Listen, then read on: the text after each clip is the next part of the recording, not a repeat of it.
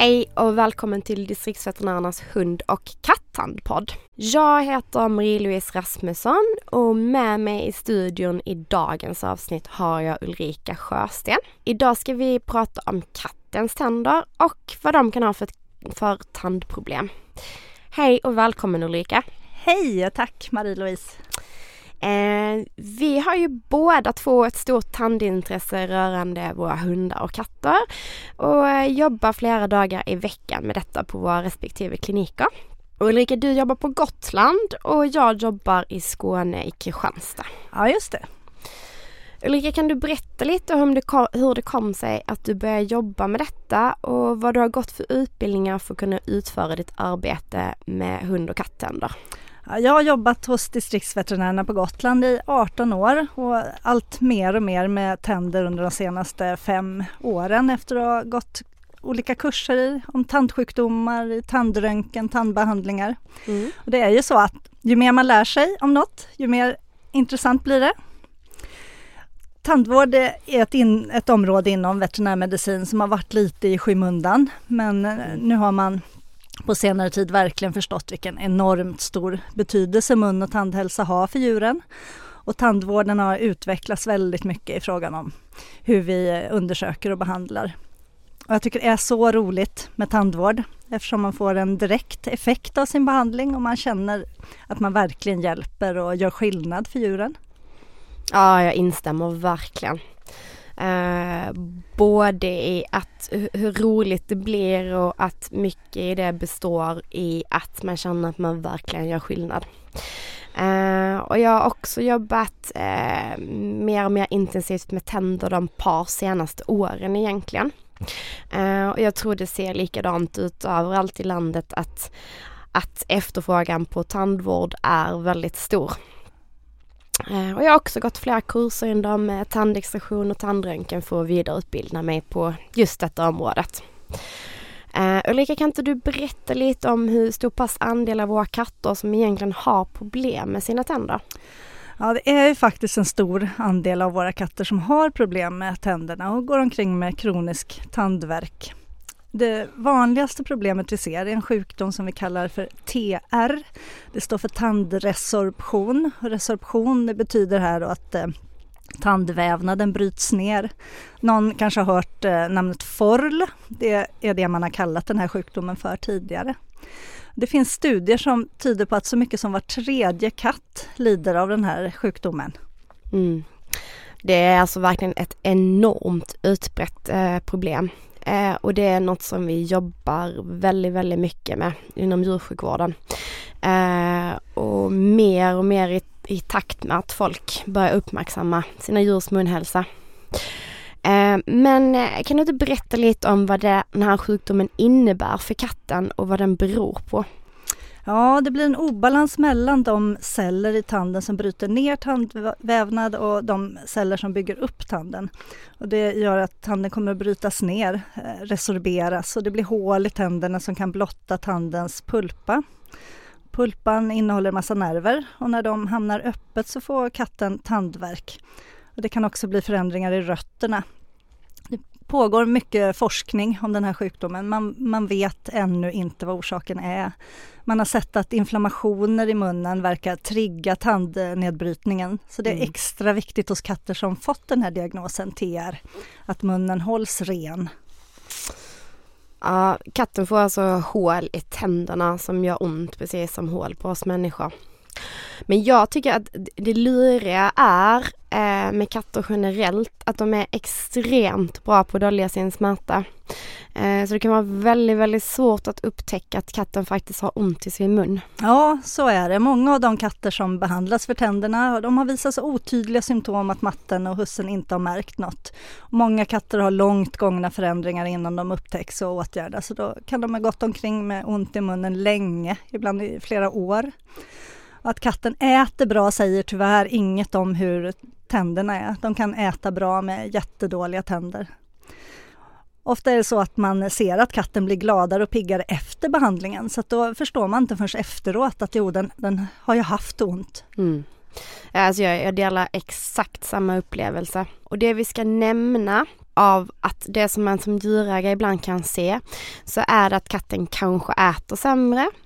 Eh, man, den kan tappa sin mat eller på annat sätt ändra sitt ätbeteende. Den kanske bara slickar i sig gelén i mjukmaten. Eh, vissa kanske inte vill äta torrfoder längre. Eh, vissa katter börjar dregla eh, mer än vanligt eller börjar dregla överhuvudtaget. Det är inte riktigt normalt. Och de kan börja lukta illa från munnen. De kan börja hacka eller klappra med munnen eh, vid beröring. Och, och, katten kan även bli dämpad och dra sig undan. Eh, och då sker det ofta väldigt gradvis så att man kanske inte eh, tänker på att det skulle ha med smärta att göra utan mer att ja, men den är lite äldre. Eh, och de kan sluta tvätta sig och få dålig hygien. Men Ulrika, hur tycker du att man som djurägare ska försöka hålla koll på att ens katt inte går omkring och har ont i sin mun om, om vi nu säger att det är så svårt att upptäcka? Jag tycker man ska försöka att titta sin katt i munnen ibland. TR-förändringar börjar oftast på de främre kindtänderna i underkäken, alltså den tanden som sitter precis bakom huggtanden. Precis. Så där kan man titta extra noga. Då kan man se efter hur tandköttet ser ut, om det börjar bli rött runt, om tänderna men ser bra ut på andra ställen. Eh, tänder som brukar samla mycket tandsten kan vara de stora kindtänderna i överkäken oftast. Så där är också bra att titta. Man kan titta efter hur tandköttet ser ut, om det ser rött och inflammerat ut. Mm. Eh, om, man, om man tar på tandköttet vid en skadad tand så kan katten visa smärta genom att rygga undan. Om en katt har mycket tandsten så behövs det rengöras för att det inte ska bli tandköttsinflammation och tandlossning. Och tandsten kan också vara ett tecken på att något är fel på en tand, särskilt om det är mycket tandsten på bara någon eller ett par tänder i munnen och det ser fint ut i övrigt. Ja, precis. Men det är som sagt fortfarande lurigt att upptäcka eh, de här symptomen.